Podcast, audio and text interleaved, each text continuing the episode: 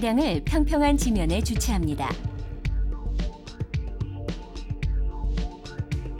대시보드 왼쪽 아래에 있는 핸들을 당깁니다. 후드 아래에 있는 레버를 왼쪽으로 민 상태에서 후드를 들어 올립니다. 엔진룸에서의 작업은 르노 삼성 자동차 지정 정비업소의 전문가가 작업하는 것을 권장합니다. 엔진룸에는 엔진오일 캡, 엔진 냉각수 탱크, 워셔액 탱크, 그리고 브레이크액 탱크가 있습니다. 엔진 냉각수와 브레이크액의 양은 각각의 탱크에 표시된 미니와 맥시 사이에 있어야 합니다. 오일량 측정 게이지를 꺼냅니다. 보풀이 없는 깨끗한 헝겊으로 오일을 닦아냅니다. 측정 게이지를 끝까지 밀어넣었다가 다시 꺼냅니다. 오일량을 확인합니다. 오일량은 최저 수준 미만이거나 최고 수준을 넘어서는 안 됩니다.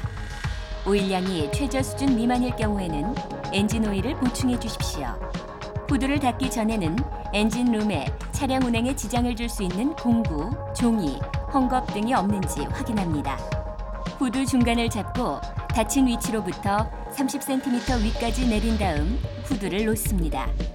후드가 확실히 잠겼는지 확인합니다.